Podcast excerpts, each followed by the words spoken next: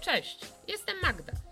A ty właśnie słuchasz dźwiękowej wersji mojego bloga magdablog.pl. Zaczynamy! O początkach mojej przygody z minimalizmem.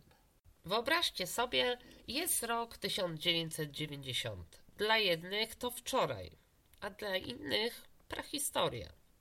Informacje o tym, że można żyć inaczej, docierają do mnie z telewizji i prasy.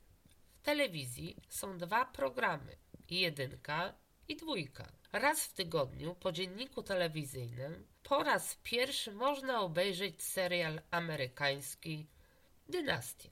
Opowieść o losach bogatej rodziny Carringtonów przyciąga do ekranów miliony Polaków. Kolorowy świat zachodu, bajeczne stroje, wykwintne jedzenie i materialny dobrobyt jest tematem spotkań towarzyskich.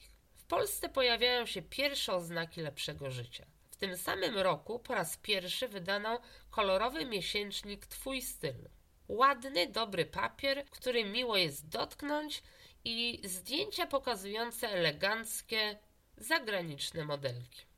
Kupuję i zachwycam się tak jak inni, ekskluzywnym światem, nadal dostępnym w Polsce tylko nielicznym. Dopiero po pięciu latach pojawi się pierwszy portal internetowy Wirtualna Polska. Nałogowa konsumpcja. Ilość posiadanych rzeczy jest miarą naszego sukcesu. Rozpoczyna się pościg za dobrobytem. Życie wypełniamy coraz większą ilością przedmiotów. Wydaje się, że w pojawiających się stopniowo galeriach handlowych próbujemy kupić szczęście. Obrotni handlarze sprowadzają do Polski stare samochody. Nasz kraj staje się doskonałym rynkiem zbytu, złomowiskiem wszystkiego, co jeszcze jeździ. Biologicznie uwarunkowane, urojone pragnienie nadal nie jest zaspokojone. Ciągła potrzeba kupowania jest uzależnieniem. Towarzyszy jej euforia w chwili zdobycia wymarzonego produktu, a potem gwałtowny spadek nastroju. Radość zdobywania wymarzonych rzeczy podsycają reklamy. Podłączeni do sieci łatwo dajemy sobie wmówić, że ich potrzebujemy. Apetyt rośnie, a my wciąż nie zaznajemy spokoju i domagamy się coraz więcej. Opamiętaj się, stop! Jeśli wniosłeś do swojego życia tysiące rzeczy i przestałeś zauważać to, co jest w nim ważne, to zatrzymaj się, mówią psychologowie. Proponują medytację, aby w ciszy uporządkować swoje rozbiegane myśli, powrócić do istotnych dla ciebie potrzeb. Każdy z nas dąży do atrakcyjnego życia, ale przesyt i nieświadome decyzje o kupowaniu rodzą chaos i zaburzają nasze poczucie szczęścia. Pomimo licznych przedmiotów odczuwamy bezsens, pustkę i brak zadowolenia. Zacznij pozbywać się przedmiotów. Rzeczy materialne nas uszczęśliwiają, jeśli zaspokajają nasze podstawowe potrzeby, związane z bezpieczeństwem, mieszkaniem i jedzeniem. Twoja własność musi mieć swoje miejsce i powinna coś wnosić do Twojego życia. Im mniej posiadasz rzeczy, tym lepiej je użytkujesz. Dobrze się mówi, ale jak to zrobić? Weź rzecz do ręki i odpowiedz sobie na pytania. Czy daje ci radość? Czy masz z nią miłe wspomnienia? Albo kiedy ją ostatnio używałeś?